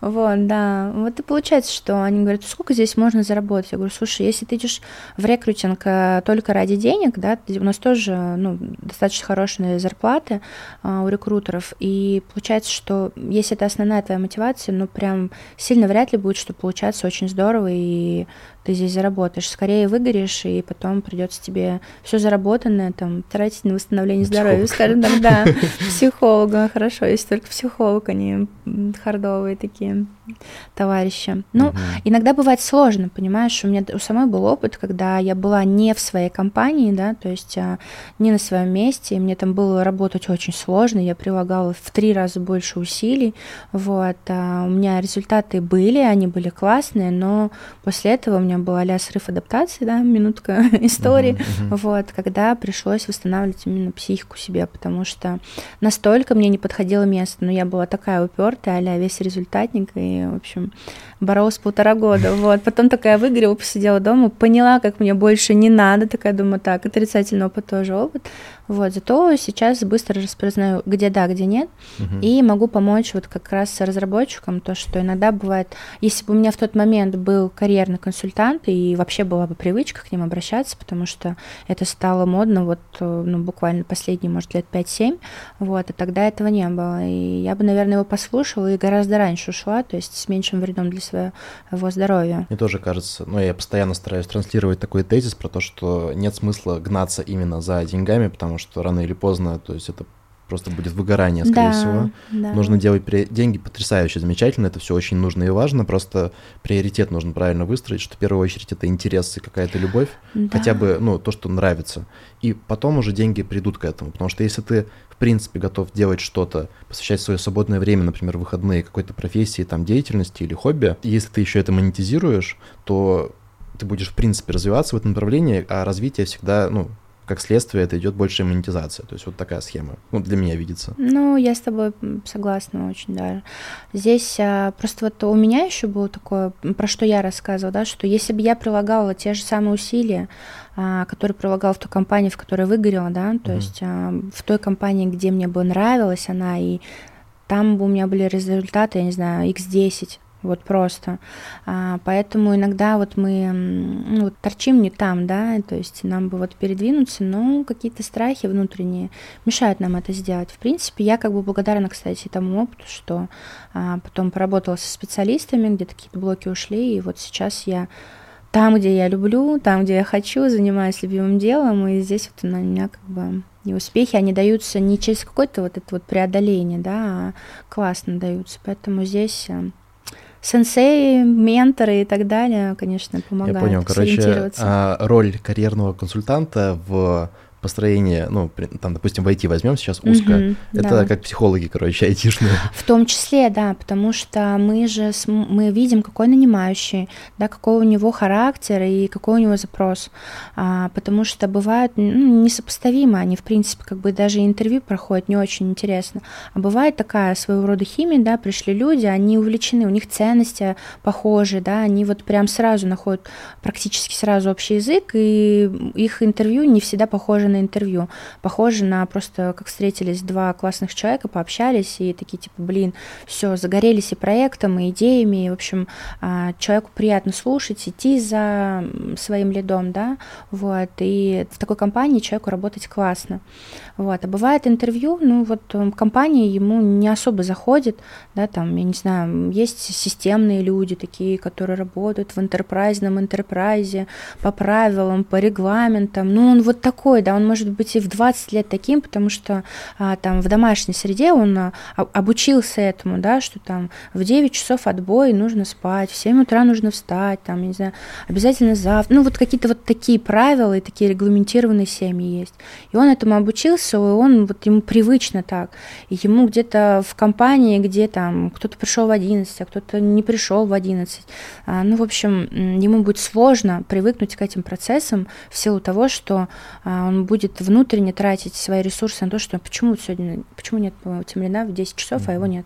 Вот где он? И вот он будет сидеть до 11, париться какими-то левыми вообще вопросами. То есть энергия расходится не туда, и, соответственно, распыляется внимание. Вот здесь вот важно выбирать компанию себе по духу. И это заметно, кстати, очень по тем вакансиям, которые публикуются. То есть есть компании, которые пишут, о, привет, мы такие клевые, у нас вот это, вот это, вот это есть, да, там такой стек, и у них слог вот этой самой вакансии простой, легкий, там, типа, ждем тебя, а, тебе хотим дать, там, да, у нас есть такие-то вот возможности. А есть компании, мы на рынке с 2008 года, за это время, тра-та-та-та-та, и, соответственно, понятно, что они такие вот старые закалкой люди. Кстати, это, по-моему, называется Tone of Voice, правильно? Да, Tone of Voice вакансии, вот. Соответственно, а, какой продвинутый знаешь, что такое немного в маркетинге разбираюсь. Да, да, да. Вот. То есть мы незаметно же обращаем на это внимание. Вот. И попадает такой вот э, чел хоп away в вакансию, э, ну, по вакансии, где строго ходим там с 9 до 6 на работу, в общем, обеденный перерыв с 12 до часу, угу. и все вот это вот. И, конечно, он там будет, э, не знаю, ловить кринж каждые 5 минут, что там это не так, ну почему все так устроено, ну, в общем... Слушай, знаешь, я как раз хочу вот немного уточнить здесь, немножечко шаг назад, да? Да. Вот это уже мы перешли к тому, как, в принципе, там есть разные компании, там какие у них есть разные там культуры, требования. Mm-hmm. А вот, э, допустим, взять нашего вот этого абстрактного персонажа, который вот составил себе там PDP, mm-hmm. значит, уже там взял консультацию у карьерного коуча, все, и вот у него настало время, он уже там даже взял какую-то обратную связь у рынка, там, у HR, и вот, и у него настало время уже с этими знаниями, а составлять уже настоящее резюме, ну, угу. прям уже с учетом всех ошибок, угу. потому что тут тоже опыт, как бы нужно да. понять вообще, что нужно там писать. И вот на этом этапе, как вообще, вот сейчас же довольно-таки большое количество вакансий в любом случае, угу. а как вообще, я не знаю, правильно фильтровать или анализировать, и ведь и, и существует помимо того, что там условный хедхантер какой-нибудь, да, есть же еще большое количество, там какой-нибудь Mail наверняка, угу. Яндекс там, куча еще других ресурсов, какие-нибудь там, боже упаси, чатики в Телеграме наверняка тоже. У меня даже есть такой чатик, на самом деле, с вакансиями. Mm-hmm. Как человеку во-первых, да, то есть общеконцептуально правильно подойти к созданию а, своего резюме, сопроводительных писем и разобраться вообще вот в этом многообразии вакансий и источников. Ой, смотри, какая цель, наверное, да, вот я люблю всегда говорить, что нужно отталкиваться от цели. Давай вот, да, уточни если... цель, допустим, там, не знаю, устроиться медлом, например. А, если нам нужно быстро, срочно найти работу, а завтра за ипотеку угу. платить и все остальное, это одна ситуация, да, угу. когда а, выгоднее выйти на рынок, на HeadHunter, да, то есть а, там там а, высокая конкуренция, там много разработчиков и много компаний, да, все друг другу находят. Там быстрый выбор можно сделать, потому что будет достаточно много обращений. А если, допустим, у тебя неспешный поиск, а ты себе ищешь на перспективу, у тебя есть э, свой список критерий, да, там а, критериев, э, на которые ты будешь обращать внимание, то тебе подойдет и HeadHunter, ты можешь там познакомиться со списком вакансий, посмотреть, да, какие предложения, и подойдут те же чатики в Telegram, просто знакомиться, и подойдут конференции, где ты можешь mm-hmm. видеть выступления тем лидов а, вживую, да, соответственно, как он себя проявляется, как он отвечает на вопросы, а, подойти к нему и познакомиться, да, и увидеть, а, как он в целом общается с людьми. Может быть, на сцене он такой рассказывает весь классный, интересный, много подходов, а вообще-то он такой мизантроп, а, немножечко уже ненавидит людей, и там уже с ним будет не очень приятно общаться, да, вот в команде работая. Поэтому тут такой момент. И, в общем, если у тебя много времени и тебя не горит, вот, то у тебя немножечко другая цель, да, вот все исследовать, чтобы там попасть тютелька в тютельку в свои ожидания. А если это горящий поиск, то ты, конечно, ну, ограничен во времени, поэтому HeadHunter и что-то такое, типа ТП-прогер тоже, там публикуются uh-huh. вакансии, да, там Хабр Карьер, в общем, uh-huh. такие ресурсы, они с большим количеством предложений, но и с большим количеством конкуренции. Допустим, окей, мы ищем довольно-таки срочно, угу. а, ну, скажем, не знаю, месяц, да, давай возьмем. Угу. То есть это относительно срочное, как бы вот э, ну, дедлайн. Ну, middle за месяц он найдет, я не знаю, вагон и маленькую тележку офферов. Middle Знаешь, нужно всем. Да, я, я понимаю, да, что middle это сейчас, ну, такая основная движущая сила, в принципе, на рынке. Они, в принципе, классные ребята, и их э, очень любят. Угу. А, я, я, наверное, знаешь, хочу просто вот понять, может быть, какие есть рекомендации или общие правила, в принципе, вот на эту резюме? Давай я попробую даже уточнить, хорошо, из своего опыта, что мне как-то рассказали, что нужно, вот, например, убрать все ключи, э, какие-то вот огромное количество технологий, да, которые у меня есть в резюме. То есть ага. я, будучи еще джуном там, ну, условно, джуном, я не буду джуном никогда. Паскаль, убери Паскаль. Не-не, Microsoft Word надо убрать или HTML. Ну, то есть, ну типа, come on, если ты знаешь React, например, ну, очевидно, ты знаешь HTML. Просто, типа, чем более юный разработчик, да, там, ты тем больше вставляешь Пытаешься, навыков, чтобы да. казаться более таким сильным, крутым да, а, да. чуваком. Потом нафиг убирать эту воду. Типа, знаете, вот в пятом классе мы там ходили на гимнастику спортивную, я занял второе место в районе. Ну, то есть, кому это нафиг вообще интересно? Это вода, угу. да, то есть, как я понимаю, сейчас, опять же, есть большая усталость, в принципе, вне зависимости от количества вакансий, вот это вот прослойка, угу. когда... Э, карьерные коучи смотрят на вакансии, HR смотрят на работодателя. Э, довольно-таки им тоже сложно уделить каждому, каждой резюмешке время, например, и м, разбирать в деталях, там, что за личность там кроется за этим. Тут э, все довольно-таки быстро происходит. Поэтому вот какие, может быть, ключевые, знаешь, там рекомендации есть именно к составлению. Да. Вот есть вакансия, и ты хочешь прям, если это конкретно та вакансия, на которую ты хочешь попасть, а, мне нравится пример с а, тем, что вот мы, например, смотрим, когда на экран, там есть зелененький цвет, синенький и красный, по-моему, да, и вот из этого всего, да, состоит а, картинка. К чему я так? К тому, что, например, в вакансии написаны штуки, которые нужны нанимающему менеджеру. То есть, и, допустим, это зелененький цвет. Вот. Угу. Твое резюме должно содержать вот эти зелененькие цвета, Ключики. точечки, да, они должны быть выделены и сразу заметны. А все синенькие и красненькие, да, то есть они должны чуть-чуть, ну вот как бы под, подзатертые, скажем так, не нужно mm. ими сильно отсвечивать. Вот это оптимальный путь. То есть, если тебе нужна конкретная компания, она указывает, что мне нужен TypeScript, э, React э, и, не знаю, и Docker. Вот, и никакого кубера у меня нет. Не нужно им там вот, да, еще рассказывать, что у тебя есть еще и кубер. Это, скорее всего, отпугнет, потому что дорогая технология, может, ты там денег хочешь столько, сколько я тебе не дам.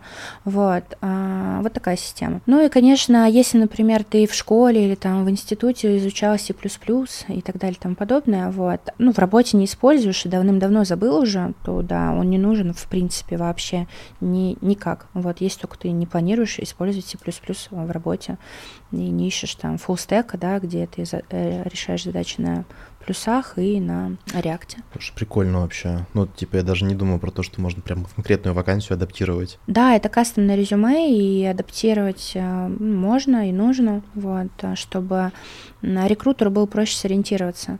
Ну, плюс э, можно поставить значимые штуки в самом видной части, да, то есть э, человек как информацию воспринимает. Первое что-то цепляет, да, что нужно, что важно. Вот, дальше мы там пролистываем, если что-то еще в опыте интересное, вот, и в конце мы читаем немножечко в раздел о себе, это такие важные вещи, а, там можно и отобразить, да, особенно если, например, много обучения, а, либо если ты работал ранее там в другой области, а, к примеру, там, не знаю, ну, слесарь, там, каких-то токарных станков или еще, ну, много же приходит в разработку, но это не целевой опыт, может, даже менеджер по продажам был, неважно, то есть вот ты решил, и у тебя есть какой-то опыт, а ты взрослый человек, допустим, там тебе лет 45, вот, и ты пишешь в разделе о себе, что с такого-то по такой-то, такие-то года работал там менеджером по продажам не по данной специальности, поэтому в резюме этот опыт не отображаю. Вот, угу. все. И тогда у рекрутера там часть задач снимается, да, там, что, чем ты занимался там предыдущее время. Мы, как правило, это спрашиваем, ну, вот, и, соответственно, есть этот ответ.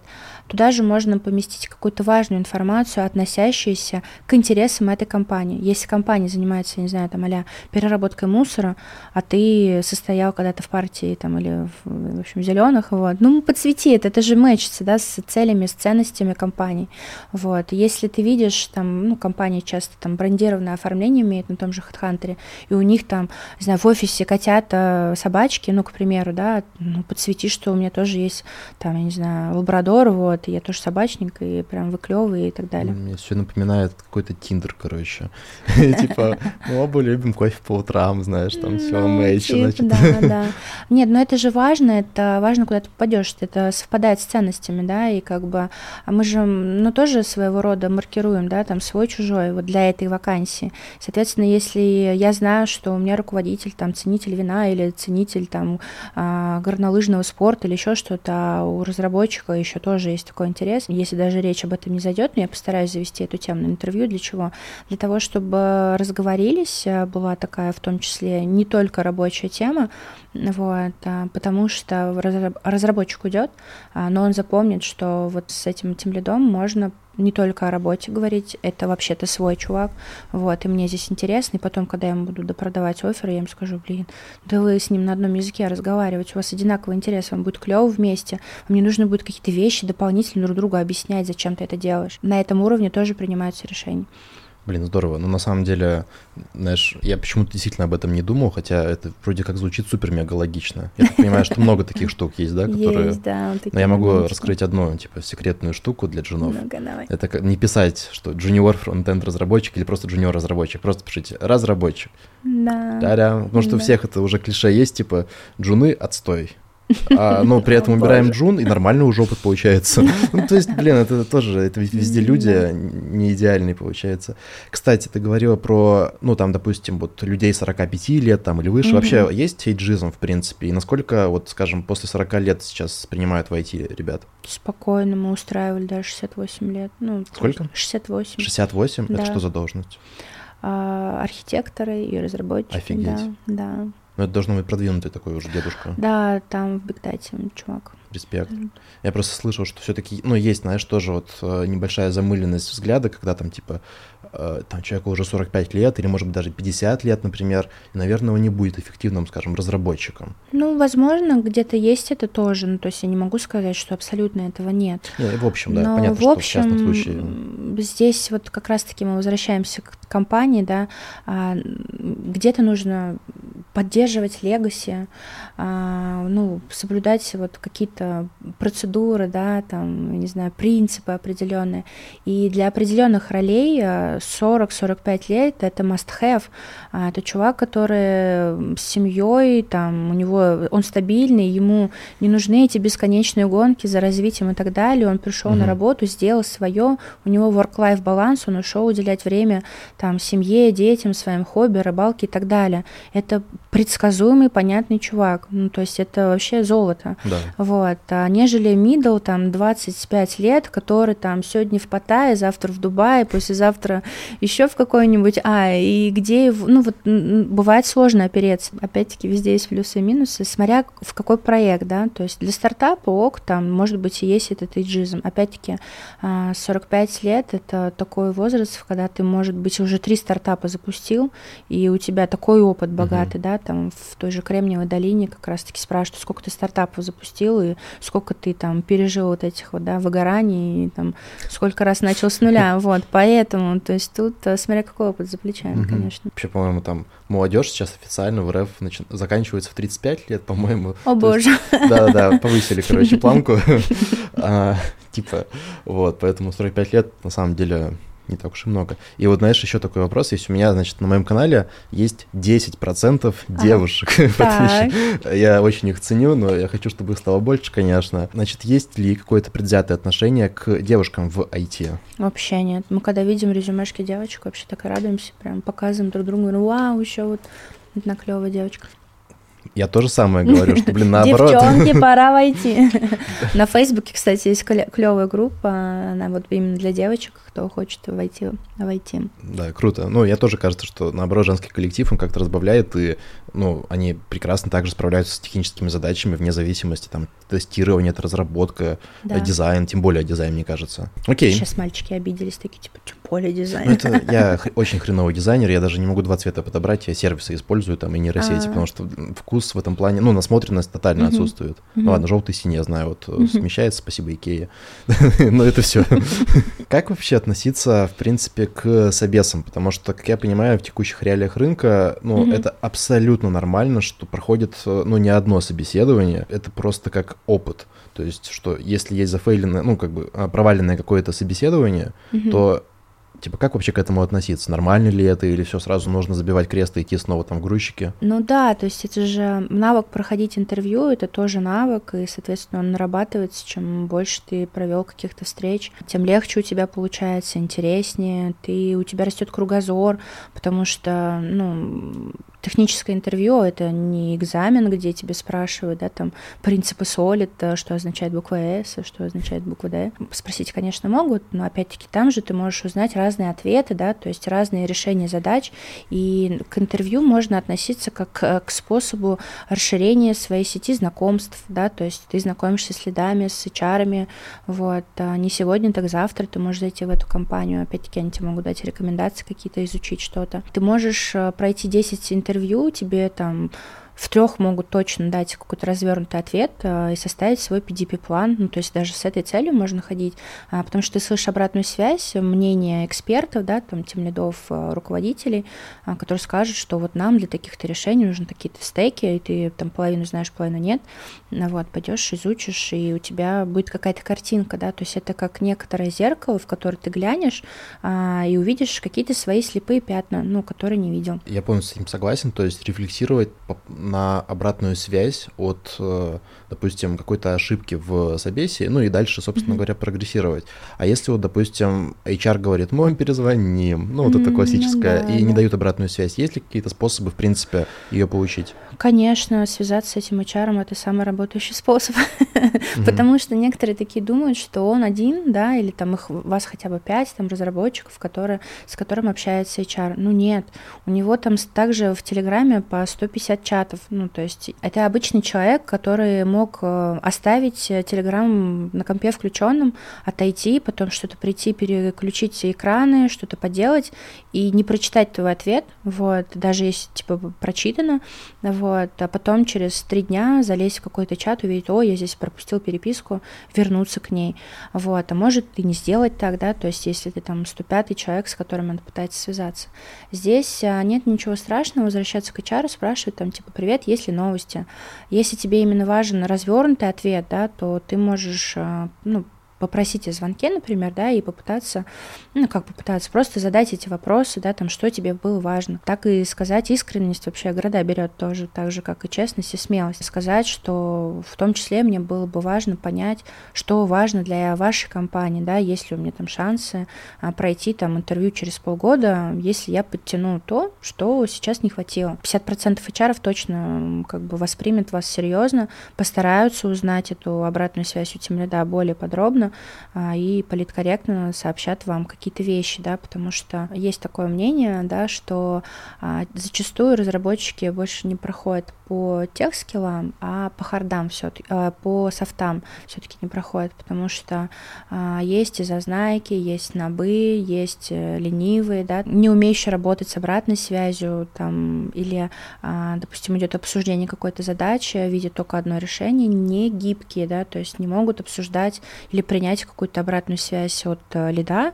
Э, собес вообще может превратиться, там, я не знаю, в мерение знаниями, да, или чем-то другим, вот, э, то есть кто круче придумал решение, и вот эта вот неспособность слышать, принять какую-то позицию, да, даже если ты сто раз уверен а, в том, что ты прав, вот, а договориться, да, как-то посерединке, лайтово пройти по этой теме, сохранить лицо, опять-таки, даже если ты круче знаешь, оно перед тобой mm-hmm. лит, и какая-то вот тактичность, да, под таким софтом можно не пройти интервью. Скажи, а насколько вообще этично будучи находя, ну, ты находишься уже на каком-то месте, работаешь, mm-hmm. да. и ходить mm-hmm. на собес, допустим, и открыть иметь открытую э, резюмешку и ходить на собеседование? Ну, открытую резюмешку я бы не держала. Ну, то есть никому это не понравится. Это по примерно похожий вопрос на то, что ты а в отношениях, но насколько корректно иметь анкету на Тиндере. Ну, скорее всего, Для разных целей. Ну Может вот, быть, если да это- для разных целей, какая бы она ни была, но партнер начнет напрягаться, ну, Если задаваться вопросами. Ну вот, если тебя попросил партнер а завести анкету, да, там с целью какой-то инсайдерской информации или еще с чего-то, ну, ок, там ваши как-то цели одни, да. Скучные отношения. Да, тоже разнообразить. Вот. А, Тут один момент. Ам, Ну, я думаю, что я понятно, да, так вот. Ну э, да, наверное, в привожу. компании я не могу что-то придумать аналогию, когда привлечение третьего будет хорошо для всех. Вот, то есть это может тимлит как бы просто разместить вакансию. Поэтому здесь вот э, уровень такой, да, доверие все равно будет подтачиваться.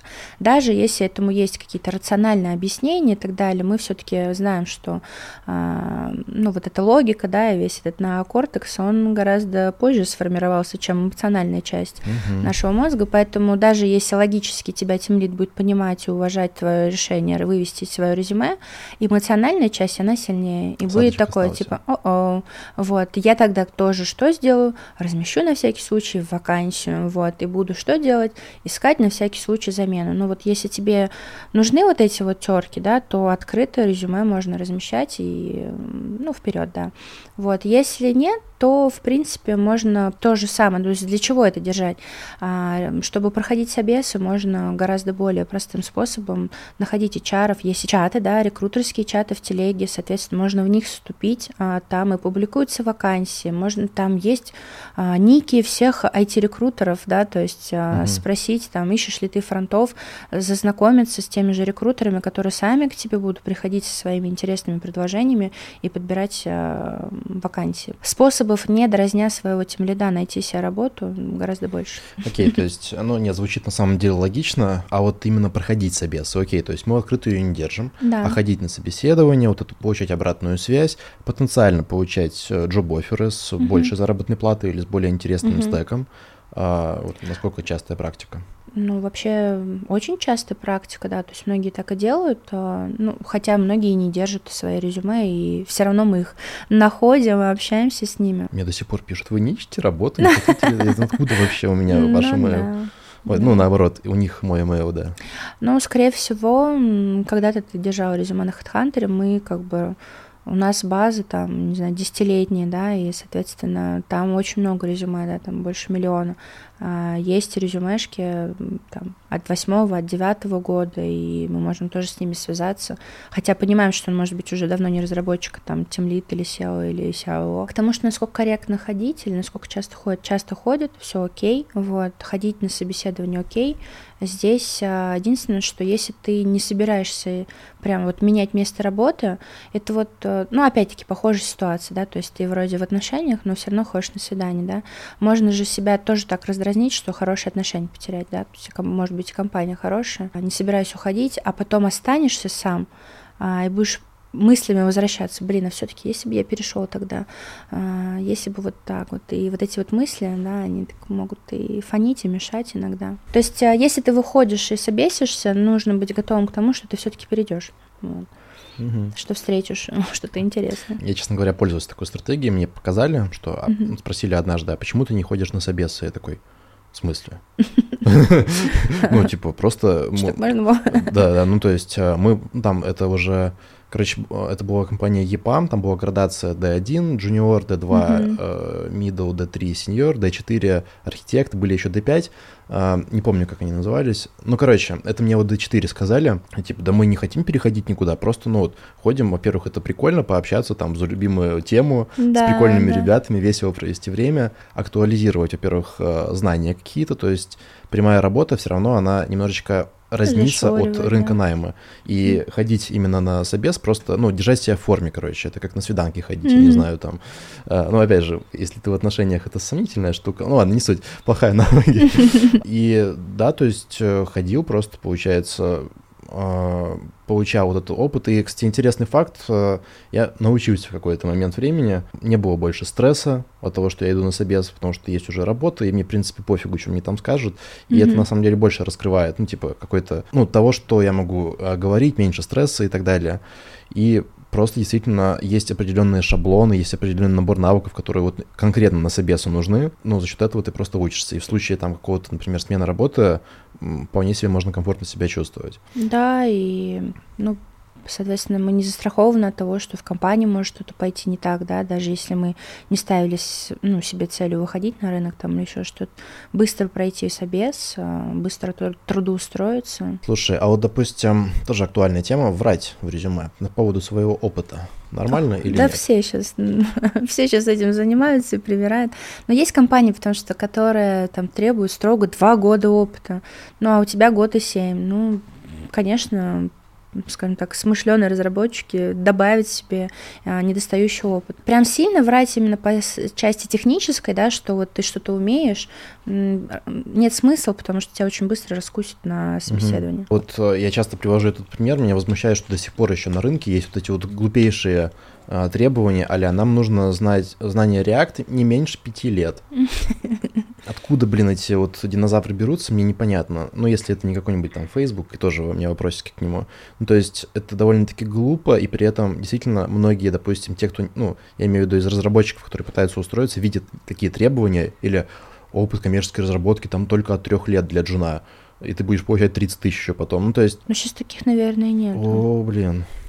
Я изучал рынок, есть. Ну, не, их действительно мало осталось, но есть, есть такие. А все школы IT-рекрутеров э, с этим борются, с неучами, mm-hmm. которые публикуют эти вакансии. Школа рекрутинга в России очень сильная, и много классных школ, где прям есть разборы, а как публиковать вакансию. Ну, то есть у нас тоже есть э, свои эталоны, шаблоны. Слушай, а давно оно развивается, вот это вот, в принципе, движение, ну, Рекрутеров, IT-рекрутеров, да. да, достаточно давно, ну, больше пяти лет точно. Некоторые школы там порядка восьми лет уже. Тогда это звучит круто, потому что, ну, получается, что все-таки вот эту проблемную прослойку, это ведь, знаешь, как сломанный телефон получается, что, условно, там команда разработки говорит, что мне нужна вот, мне нужен такой компетенции человек, передает это HR, он как-то сам это интерпретирует, допустим, через свой опыт, mm-hmm. выдает какую-то там вакансию с непонятными требованиями вот этими, и люди, которые такие, блин, пять лет, ё-моё, что делать вообще? Из-за mm-hmm. этого приходит приходится вот, ну, врать.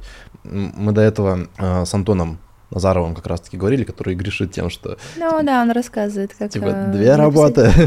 А, но на самом деле он много чего и классного говорит, и, ну, именно по актуализации рынка мы пришли с ним к такому тезису, что, в принципе, вот э, такой контент, который он делает, mm-hmm. в том числе. То есть Антон много, на самом деле, многообразно чего а, творит. Он не был бы возможен, он не пользовался бы популярностью, если бы не было каких-то дыр именно в самой системе. Mm-hmm. Ну, то есть э, когда есть вот эти вот э, какие-то странные требования, ну, значит, есть способы это обходить, вот это вот mm-hmm. врать получается немножечко.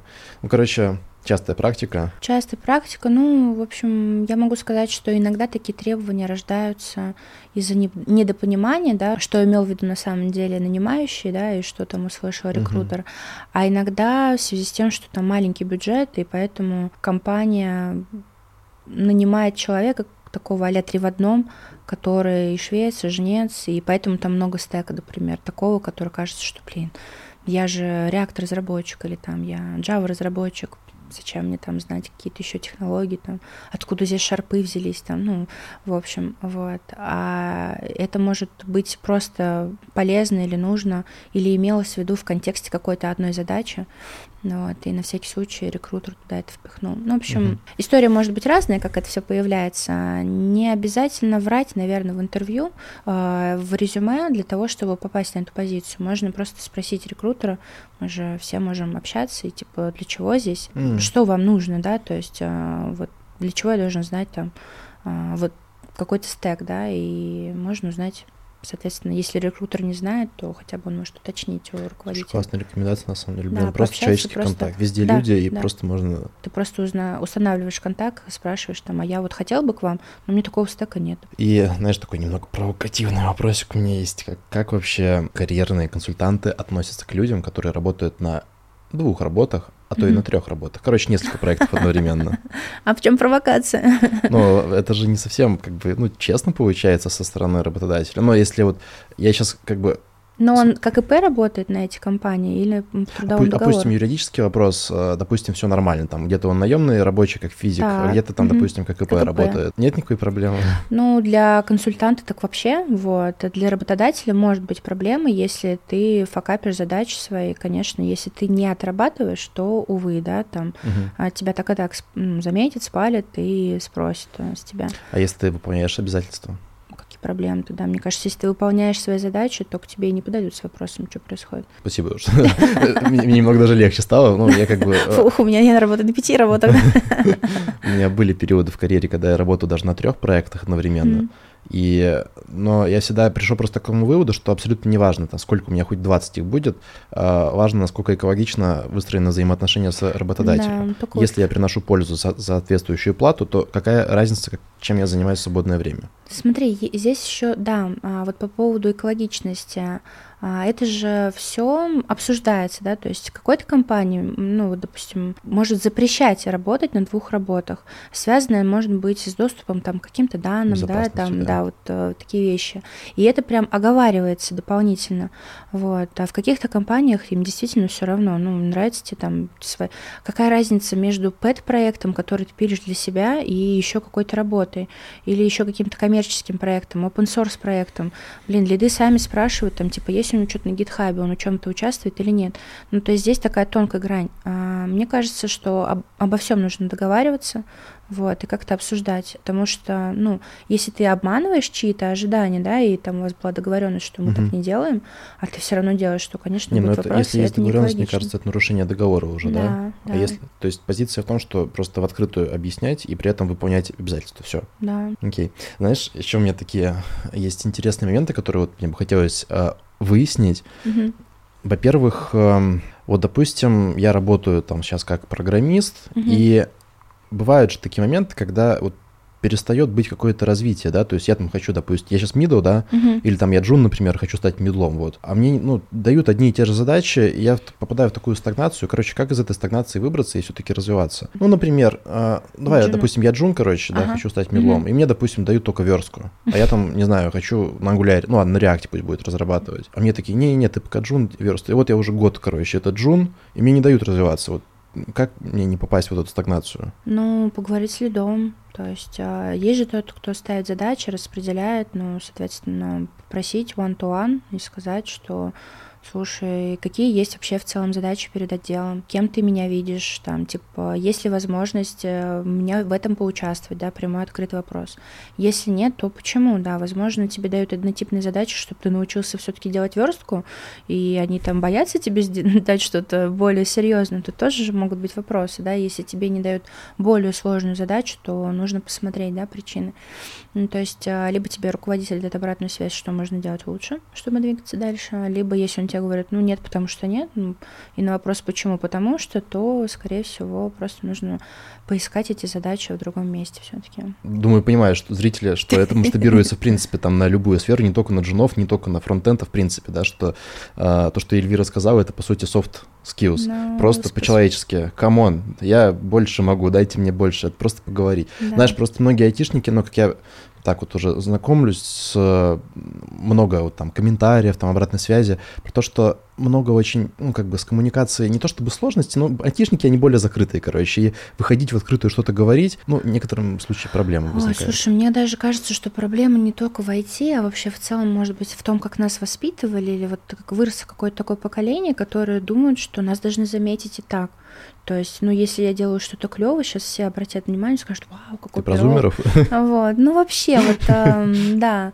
То есть, а, может быть, у нас такая культура, какой-то культурный код такой наш в том, что, типа, а надо быть скромным, там, или, ну, прививались некогда такие ценности, там, я не знаю, мамами, бабушками, вот.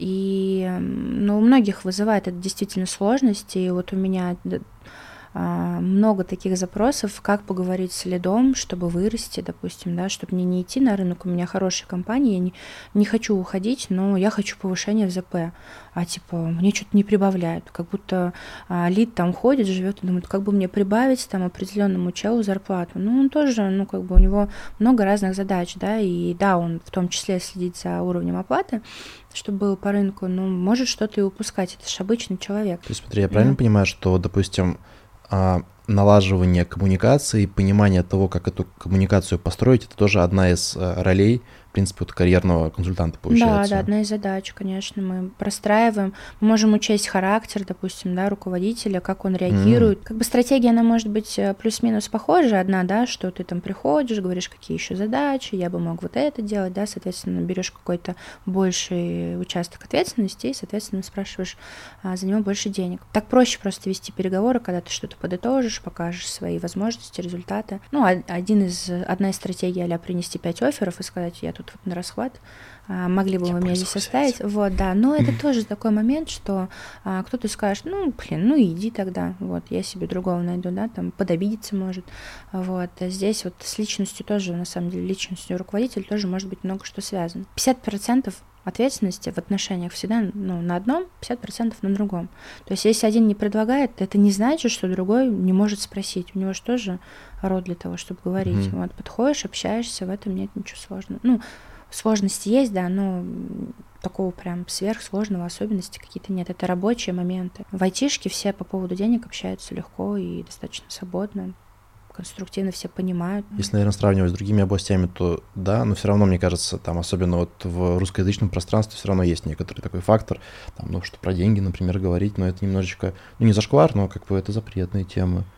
Нет? Нет, вот, ну, знаешь, как а, сначала говоришь о деле, это любые переговоры так, да, там, угу. возьмем классические этапы продаж, да, то есть выявить потребность, показать, как ты можешь закрыть эту потребность, спросить денег, продал себя, свой опыт подошел к лиду, выявил потребности, какие задачи стоят перед компанией. Прикольно, все продажи, все продажи вообще. Вот, выявил потребности, показал свои возможности, навыки, да, там, а, выгоды для компании, что именно ты сделаешь эти задачи, вот.